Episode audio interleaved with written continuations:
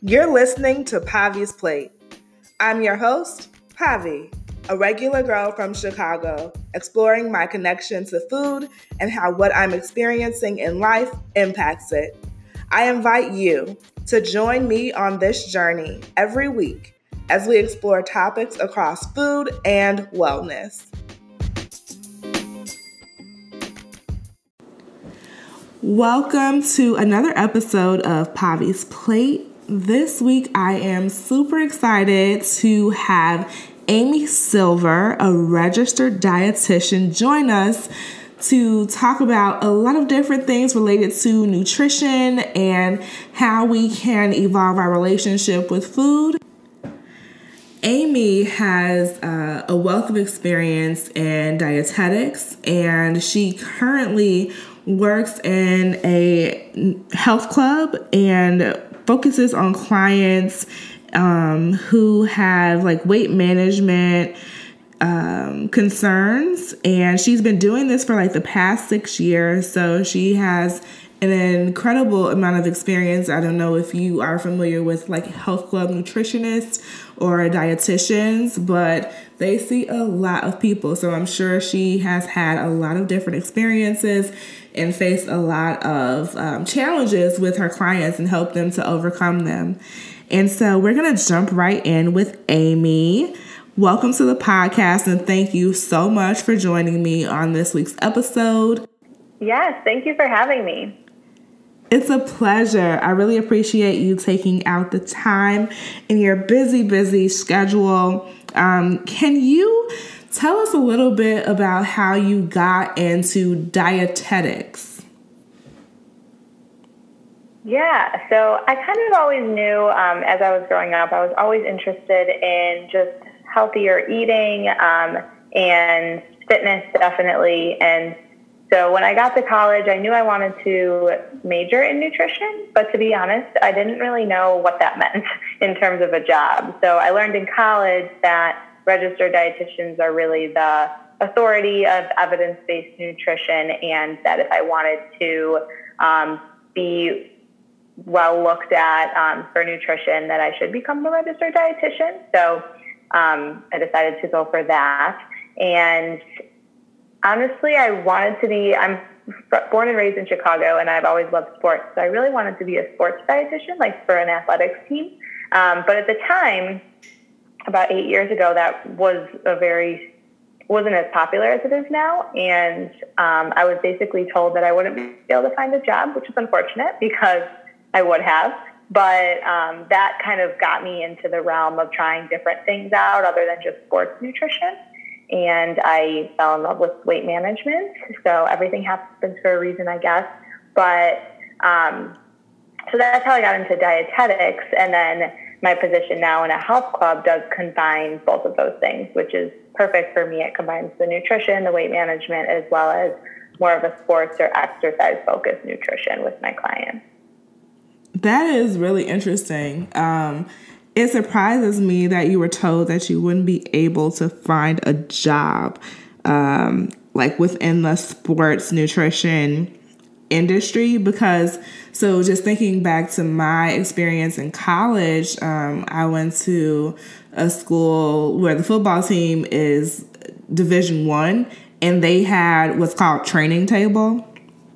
And so there are multiple nutritionists and dietitians working with the players to build their diets and make sure that they're sticking with them and that they're getting proper nutrition so that they can like meet whatever physical and mental goals that they have, mostly physical, honestly. Um, so whether that's like gaining weight and like building muscle or losing weight and building muscle, we always want to, they always wanted to build muscle. Um, so it, it's just really interesting that there wasn't, it wasn't really widely known that that um, career opportunity was available to you. Yeah, yeah, and it, it was interesting. I mean, I my advisor wasn't the best, unfortunately, but um, in that realm at least. But it was interesting because there was a few of us about, about my sophomore year that were interested in sports nutrition, and kind of said the same thing to all of us. But then my senior year, so I also went to a school, it's Division One, um, at Clemson University, and our senior year, we got an email saying that you know the um, the dietitian that works for Clemson is looking for students to help her. So it was just ironic wow. that you know towards the end of my my college career, um, it was getting bigger, and I definitely could have. But again, um, I get a lot of um, it's really rewarding to work with weight management um, patients and clients and help people get healthier. And so, not that it wouldn't be rewarding to help some a team and an athlete, you know, reach their goals as well, but I really have a strong passion towards health and wellness. So again, everything happens for a reason, but I do find sports nutrition very interesting and still love to work with people that are more exercise focused. You know, that's so true. Like everything definitely does happen for a reason. And sometimes I feel like you happen upon um, experiences and even careers that you may not have been inclined to pursue initially, but they just work out for you. Um, and so weight management seems to really be working out well for you. Um, can you tell me a little bit about? Um, the types of clients that you work with and challenges that you help them to face and overcome? Yeah, um, I work with a variety of clients, anyone from you know your avid exerciser to someone people who don't have to call that maybe were referred by their doctor because they have some sort of health concern or trying to prevent health concerns down the line, um, and then aside from that, variety in knowledge about nutrition. Um, so some of the people I see are very well read on every nutrition, um, you know, article that there is. Um, which I would say that becomes a challenge because there's so much information out there, and oftentimes people try to do too much or be too restrictive for themselves.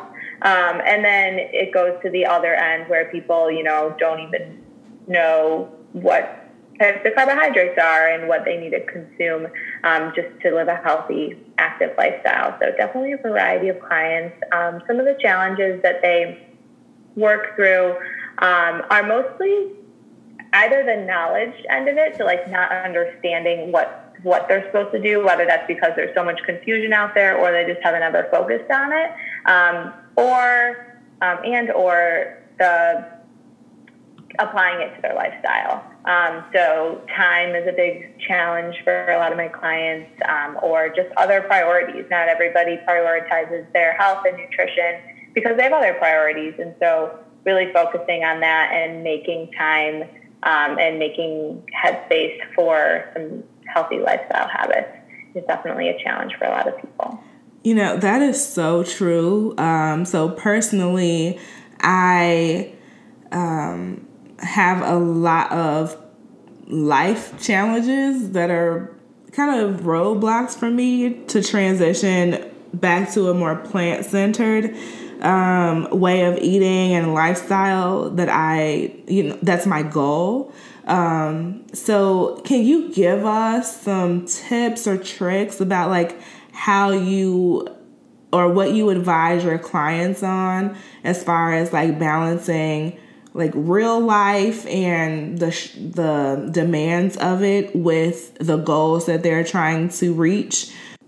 Yeah. Um, so when time's a factor, I'm a huge fan of planning. Um, I know at times a little bit counterintuitive because planning does take time, but I find if you are willing to take an hour or two on some day, I do it on a weekend, but you can choose whatever day works for you um, to plan out your week. It doesn't have to necessarily be preparing food. While that can be helpful, it can just be kind of laying out, okay, what am I going to eat? Even if I'm going to eat out, what am I going to choose? Things like that. So really planning ahead because when we try to make a decision in the moment, when work life and stress is already happening and we're hungry, it's really hard to make a quality decision. So if you can make that decision ahead of time and kind of work work out your week, um, I always say if you can plan 100% of the time and then maybe you follow through on 80% of the time, you're going to have a, lot, a much more successful week than if you don't plan at all. Um, so definitely planning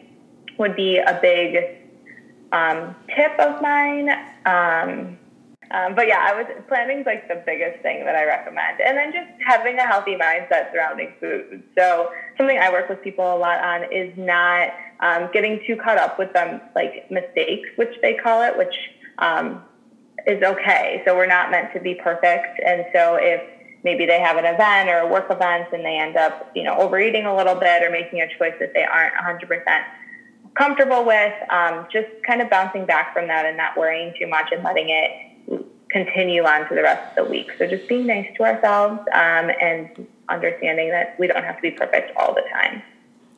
It's really funny you bring um, being nice to yourself up because, like, one of my personal mantras across the different areas of my life has become be gentle with yourself because like life is that. hard. Life is hard and we don't need to make it any harder by like having these inflated expectations of ourselves. And I feel that like one of the ways that we do that is definitely like around food and our weight.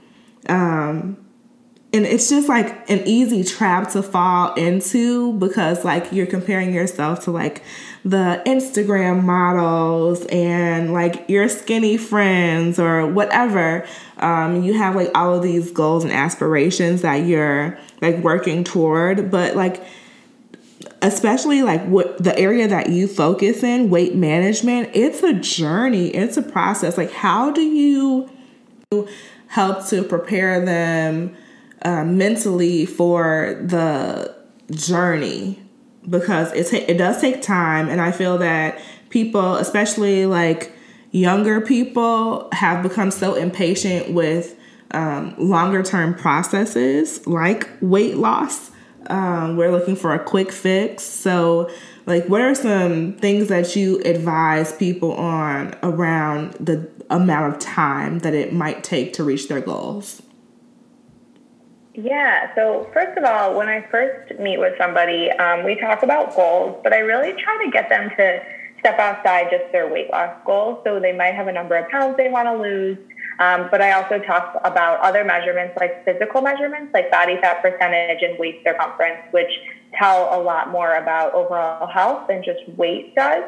Um, and then even other measurements, so like why do you want to lose weight, right? Do you want to feel better? Do you want to be more confident? Um, do you want to have less bloating? Like, what are the reasons? Um, and those can be measurements too. And so, when that really helps when people it helps people not get too discouraged. So if the number on the scale isn't moving, but they had a lot more energy that day, they kind of stay motivated um, because unfortunately we can't control the scale. And so if that's the only measurement that you're using, um, then it becomes it can be really demotivating a lot of the time. And so I know some dietitians, I'm not quite this far, although I have done it with certain clients um, that don't even use a scale just because of how much it can be a challenge for clients. Um, I love so that. That's one, yeah. So just kind of stepping away. So I do tell my clients if if we're going to use the scale, then you know we have to have other measurements. We have to understand that it's just one measurement um, and there's so many other reasons that we're doing this. Um, and the weight will come um, if that's, you know, if you're aiming for a healthy weight, it will come, but we have to focus on other things as well. Um, so that's kind of how I start off with all of my clients, which puts them on a, a healthier mindset just to begin with. Um, and then as we're working together, what was the second part of your question? Sorry. Um, that that was the main part, honestly. Okay, um, kind of how like to keep pre- on track. Yeah, preparing people for the amount of time that it's going to take to lose weight because it doesn't happen overnight. Mhm. Yeah. Yeah. Um, yeah, and that yeah, and kind of setting them up for just understanding that. You know, I always say, you know, one half a pound to a pound and a half a week is really healthy weight loss, and so understanding that it's it's going to take time. Oh, I know what I was going to say earlier. Um, so when people, when my clients set goals, I always have everybody set goals at the end of each session, and sometimes they're the same as the previous session. But um, I always say that they're make sure that you set a goal that you're okay with doing long term. So if my client sets a goal that they want to, you know, never eat chocolate again, I'll be like, no, that's a terrible that's goal. That's going to be one of your goals. um, because that's not something that's really realistic that you can do forever. Um, and so it kind of gets people set up with, okay, I'm going to do this now to reach my goal, but then when I reach my goal, I'm still going to do this. And it, it helps people with that weight maintenance piece too. Mm, that is awesome because, like, I personally, I am willing to go to, I don't want to say extreme, but closer to um, extreme measures to accomplish the goal, the immediate goal, and then like maintaining it. I want to, you know, begin to incorporate a little bit more balance into my life. And so, um, a couple of years ago, I went like alkaline vegan and I lost a shit ton of weight um, pretty quickly. And I was able to maintain it um, without remaining alkaline vegan. I started to transition to a more vegetarian um, way of eating, and that was fantastic for me. Um, and what I've learned about my body um, transitioning into a free for all is that like eating meat just isn't like very good for me as an individual. Um, it might work for other people, but my body doesn't respond to it very well. Um, so, how do you help your clients um, find that balance? Like when they're like making certain sacrifices for the short term, like maybe giving up chocolate for a month um, and then transitioning and incorporating chocolate back into their um, dietary experience? Yeah, somebody is just like really set on doing something. So, for example, like you know, dry January or Whole 30, yes, right? That's like super popular. that are meant to be short term. Um, I just really, I make it really um, known that as you're transitioning back into whatever that thing is that you took away, that you just do it slowly and with caution and kind of like you did is be really intuitive with your body and recognize how your body's affected by that um, and see if that's something that you want to continue or maybe you want to do less often. Um, okay. Um, so for example, a lot of my clients will like transition from having a glass of wine every night to maybe only in social occasions. So kind of making it so that because I'm a big fan of overall wellness, which doesn't include just nutrition, it includes social wellness as well and financial wellness and everything like that. Oh so, my gosh, that's you know, amazing. If, yeah, so so like if having you know a glass of wine is important socially, then that's you know that's a choice that someone can make. Whereas having a glass of wine every night might not be the best thing for their any kind of health. You know what I mean? Yes, I'm um, so, so just glad transitioning slowly. I'm so glad that you brought up that um, like holistic lifestyle wellness because um, when I was um, following an alkaline vegan diet, it was horrific for my social life. Like I couldn't, right, right. I couldn't have dinner with my friends. I couldn't like, I wasn't drink. I wasn't allowed to drink. I was working with uh, someone um, at the time to like helped me along this journey. Um, and I couldn't drink. I couldn't like the food that I was able to eat did not um, provide an environment where I could go out to dinner with my friends. It worked out for me because it happened during a time when I didn't live close to my friends and it was wintertime in Chicago. And if anybody knows anything about Chicago wintertime, you don't go outside too much. so it worked. Um, but like I'm interested in exploring that again, transitioning back to a more plant centered diet. And I don't think it's feasible for me and my lifestyle because, like, I am partnered now, and my partner doesn't eat the same way that I'm interested in, like, eating to accomplish this goal. Um, and then I also live very, very, very close to all of my closest friends. Um, so it just wouldn't work out. And I'm trying to find like a balance to not eat as much meat as I have been eating, but also have a social life. So I'm I'm so happy to Right, hear right. that you think about like that holistic lifestyle wellness because it's so important. You don't want to feel like isolated because you're trying to lose weight. Right, right, exactly. And for some people, you know, doing like a full, you know, vegan diet is important to them for a variety of reasons. And so in that case, you know, finding a finding other people that feel the same way or that are at least are willing to go to those restaurants with you, um, but at least it's not completely um, like you're not completely on your own in it. Yes, like finding that community is very important.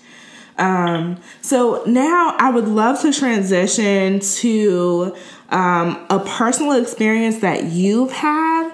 Um, so you kind of got into like digestive nutrition um, based on a, personal experience that you've had. So you had um, a nutritional issue, a digestive issue that you, as a dietitian, needed to address for yourself. Can you tell us a little bit about that? Yeah, so for what I remember in my life, I've always had uh, stomach aches, and um, basically, I was diagnosed with irritable bowel syndrome, which is um, basically a diagnosis of exclusion. So it's if you have certain gas and bloating and um, just changes in your bowel movements, but you don't have any of the more severe things like celiac or Crohn's or any other severe digestive disorders, then then doctors tell you you have irritable bowel syndrome. Um, but it's something that I always found wasn't really changeable. It wasn't really curable. Um, but when I was at a conference in um, a couple years ago, I was able to sit in um, one of the seminars on the low FODMAP diet when it was first becoming new. And um, I can tell you a little bit more about it, but basically, I was able to follow the low FODMAP diet, and it completely changed my life in a sense of being able to eat foods comfortably again and know which foods bother my stomach and which ones don't. Um, so, yeah, pretty cool to see how food can really affect you in a negative way, but also in a positive way once you get some knowledge behind it. Yeah, that's um, super helpful. What was the name of that diet again? Yeah, so it's called the low FODMAP diet. Um, basically, what it is is FODMAP, F O D M A P. Um, it's an acronym for a group of small chain carbohydrates, so it's for their scientific name. Um, and basically, these carbohydrates it stands for fermentable oligosaccharides, disaccharides, monosaccharides, and polyols. So just really scientific names for carbs. Um, and in some people, they're not well absorbed in the small intestine. And so when they're not well absorbed, um, they can cause issues, which are the symptoms of IBS, like gas, bloating, constipation, or other bowel changes. Um, so essentially, the foods that are in these categories are common foods and really healthful foods um, like apples or honey, garlic, um, some beans, nuts. There's a large amount of foods in these categories. Um, and they're all really actually full of fiber, so they're really um, nutritious, but just in certain people, they cause these symptoms. And so it's actually found that about 75% of people that have IBS benefit from reducing FODMAPs in their diet. Um, so it's pretty life changing for a lot of people. Um, and the, the big important thing about to know about the diet is that it is an elimination diet. So it is, as we were just talking about, sometimes it's necessary to be super restrictive sometimes when it's a you know medically diagnosed thing. But um, it, it's very restrictive in the beginning. You take out all of the FODMAPs and then you reintroduce them one by one. Um, so the end goal is to really be able to know which FODMAP which groups of foods affect you and which ones don't so that you can reincorporate the ones that don't. Because it's really the end goal is not to not have these FODMAPs in your diet because they are really helpful and they actually promote long-term gut health. Uh, but the end goal is really to be able to know how much of each you can tolerate. Oh wow! So um, I guess like kind of similar to one of the popular diets these days, like Whole 30, but for a very specific um, use case. and that's to understand and potentially cure um, irritable bowel syndrome. Yes, yes. So Whole 30 is another example of an elimination diet. So okay. those people who are familiar with Whole 30 know that you take everything out and then you introduce one back in. So very similar to that. Um, but yeah, so personally, I found that fructose or like honey is a big example of that um, really affects me as well as one of the groups that includes like garlic and onion. Um, so i just you know for the most part stay away from those foods. Um, but something that's interesting is as i've stayed away from those foods but incorporated more like probiotics and um, some of the other good um, fiber in my diet i've able i've been able to kind of start to heal my gut, which basically just means that I don't, while I still do get stomach aches sometimes and I still get symptoms, um, it's definitely a lot less than before. And my favorite thing is I typically know why. Um, so maybe I ate out and you know, I forgot to say no onions or something like that. Uh-huh. So it's I it's I understand why, which was what bothered me the most before was I just had no idea why I was always getting, you know, poor digestive symptoms. That is super interesting. Um, so, personally, I have a few friends who have IBS, and I'm really excited to share this information with them because, like, um, it's such a painful experience for them. I feel so bad, like, if I, like, if we go to a restaurant or if I cook something and forget to exclude an ingredient that is triggering for them, it it can change the the mood of our like time together because it has to end early and they're in pain like excruciating pain. Um, so this could be like really game changing for a lot of, like people who have irritable bowel syndrome and it's it's great that this information is out there. Yeah yeah definitely. I'll say for myself i thought for a lot of years that I couldn't eat like any dairy products, and I went all through college without eating pizza. Um, well, what? How did you survive? how did you survive uh, college without pizza? I know, I know, right? It was crazy. Sometimes I would take the teeth off, but um, but now I'm able to like because I know that the other things are actually really what caused um, most of my challenges. I'm able to consume pizza. I still wouldn't don't always like choose it myself. But if I'm out and everybody's having that, um, I don't have to get something else, which is nice. Okay, so that kind of signals for me that there are there's a spectrum of foods that are more or less triggering for you. Is that a correct yes. assumption? Yes, and it's it's going to be that same assumption is true for everybody, but the foods are going to be different. So, like, okay. I work with some clients that also have IBS, and we've gone through the same thing, and they're not affected by garlic and onion, but they're really affected by like wheat products um, because of one of the carbohydrates in wheat products, and so everybody's a little bit different. And so that's that's really why working like if anybody's interested in going through this, it's really important to work with a dietitian because that you can make sure you're getting the nutrients you need during the elimination, but also make sure that you're able to really tailor your response to, during the reintroduction to a lifestyle that you can manage. Okay. Um, can you help me personally to understand the difference between a dietitian and a nutritionist? Yeah, yeah. So basically, anybody can call themselves a nutritionist. There's really not any like legal guidelines around it. Um, whereas a registered dietitian um, does have to have a degree in nutrition and then has to apply for something called a dietetic internship, which I always describe is similar to becoming a nurse, where nurses do like different rotations. Um, dietitians do that as well in a clinical setting and community and food service. Um, and so once they go through, most of the dietetic programs are about a year. Um, a lot of them are starting to combine a master's as well, so then they're longer. But after that program, then you'd have to sit for the exam, the dietitian exam, um, and then become licensed in the state that you're in. So there's a lot more legal things behind it, and then you have to be keep up with continuing education for to keep your registered dietitian. Um, so registered dietitians are very evidence based and really focused on what their research states. Um, and they can help people with clinical conditions as well. So there's some nutritionists that are really good. Maybe they have a degree, um, but there's also some nutritionists that you know have read a book and just decided to start telling people what to eat. So it just really, um, I always recommend being really careful with a nutritionist, whereas a registered dietitian you can really count on as having the necessary qualifications. Okay, that is quite a significant difference.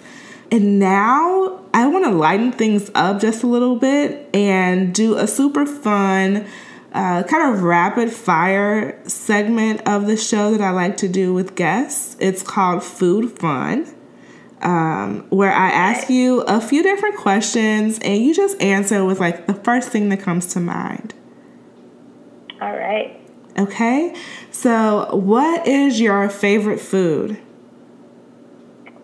Oh boy, I love all food, but I think my favorite food is sushi. Sushi. I don't know if you've heard, but I have a love affair with crab legs right now. and I'm dabbling into like shrimp and lobster, things like that. Not like the hardcore fishes, um, which I feel fall more into the sushi category. So I'm working my way up. Yeah, yeah. I I don't know. I would honestly go to any sushi restaurant and just tell them, just give me what looks good. And that might actually, now that I think about it, come from the fact that I know sushi will never have cheese in it, and for so much of my life I didn't eat cheese, so I like didn't have to worry about that food. Um, but yeah, I every time I like all kinds of sushi. That's sushi can be super fun too. Um, and that kind of leads us into my next question. What is your favorite food to share? Everything. I'm a, I like sharing everything. Um, I remember my dad used to say that he would only let me eat off of his plate because I just like everybody else's food always looks better than mine, right? it does. so I like, yeah. Yeah, I like. I would share anything with people. I really like actually like tapas or small plates. Um, so yeah, any any amount of food. Yes, tapas is super fun. I actually just had a um, a tapas dinner with some girlfriends earlier this week, and it was amazing in the West Loop. Ooh. Yeah. Um, that sounds good. What restaurant was it? It's called Boqueria. Mm, I haven't heard of that. It, I think it's pretty new, but um, it's like traditional Spanish. Um, they have like this special kind of ham that you can't get anywhere else. I didn't have it, um, but I did have the shrimp, and the shrimp is incredible. Mm, it's in a, like a lobster sauce. Um, yeah, it was fantastic. All the food we had was fantastic. The paella was really good. I feel like they need to sponsor this episode. Honestly, I'm talking too too much about them and telling all about their menu. Um, but if you are in the Chicagoland area, I do recommend Boqueria. It was a good time with like a group of people. Yeah, to check it out. Yeah. Question number three red or white wine? Red wine. Red wine. I'm drinking some right now. Ooh, I love it. That's yes. that's my kind of vibe. I wish I had a glass of wine myself. Um, I have water. Right. I feel like I'm failing. I guess I do this. water next to it. oh yeah, definitely red wine. Um, like a cab or Merlot, red blend. What's your fave? I like Cabernet. I like red blend. Right now, I'm having some Tempranillo, which feels fancy. That sounds really fancy. Okay, so carry out or dine in? Dine in. Okay, you want to ab- gonna, absorb? If I'm gonna eat, yeah, I want to experience the whole, the whole thing. If I'm going to be eating out versus eating my own food. Nice. Um, cooking at home or dining out? Mm, it depends. I really like to try new places. So, like on the weekend, I love to dine out just because it's something different. Um, but during the week, I cook all my own food or prep it ahead of time, and so and I enjoy that too. So maybe equal. Okay. I think I'm the but same. But that always feels special, you know? It does. Um, something that makes it feel even more special for me is like sharing it with guests. Um, like I love to cook for people. Um, do you like to host? I don't host a lot. I do a lot of like meal prep, so I'll cook on a Sunday a lot of food, but I do need to start hosting. One thing I don't I'm not great at following a recipe. I don't know how, how comfortable I feel sharing my my cooking with other people, but maybe I'll that'll force me to get better. Yeah, I'm I don't really follow recipes either. Like I, I think that I think I cook pretty well, but um, I I joke that I could never be a food blogger because I don't measure anything at all. Everything is to taste. A, di- a dash of that, a pinch of this. It's just like all eyeballed. Right. Well, if people keep coming back, I'm sure it's good.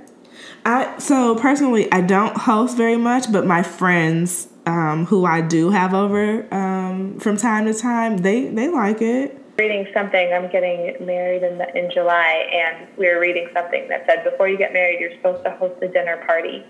So maybe in the next couple months we'll figure it out.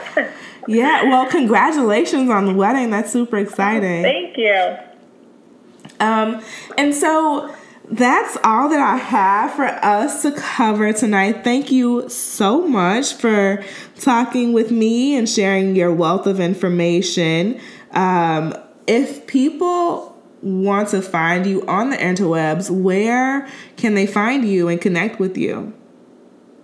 Yeah, so um, kind of two places. So my Instagram is Amy Silver underscore RD. Um, I'll be honest that it's mostly personal stuff. It's really not a lot of food, but some food comes in there once in a while. Um, and then also I have a Pinterest, so pinterest.com backslash Amy R Silver. Um, is a good place for people to go to get recipes. And I have, speaking of, you know, IBS related recipes, I have a whole board on there for low FODMAP math options for people who um, are trying that or need some help. That's awesome. I'm obsessed with Pinterest. Um, honestly, that's like how I feed myself. I don't follow recipes super well, but I glance at recipes mostly from Pinterest um, to get yeah, like the base of my, my meals. Yeah.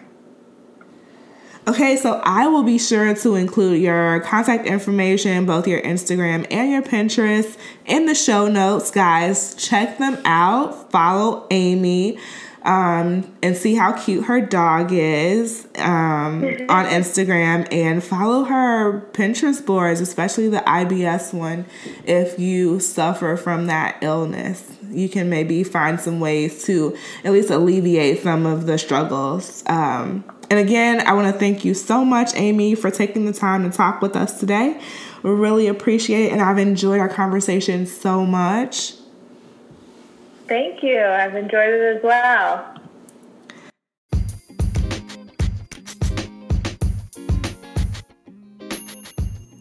Thanks for joining me this week on Pavi's Plate. Check out our Instagram at pavis.plate that's P A V I S dot P L A T E. For more info on this week's topic, as always, subscribe to the show to catch every new episode and leave a review if you liked it so I can keep bringing you fresh content. See you next week.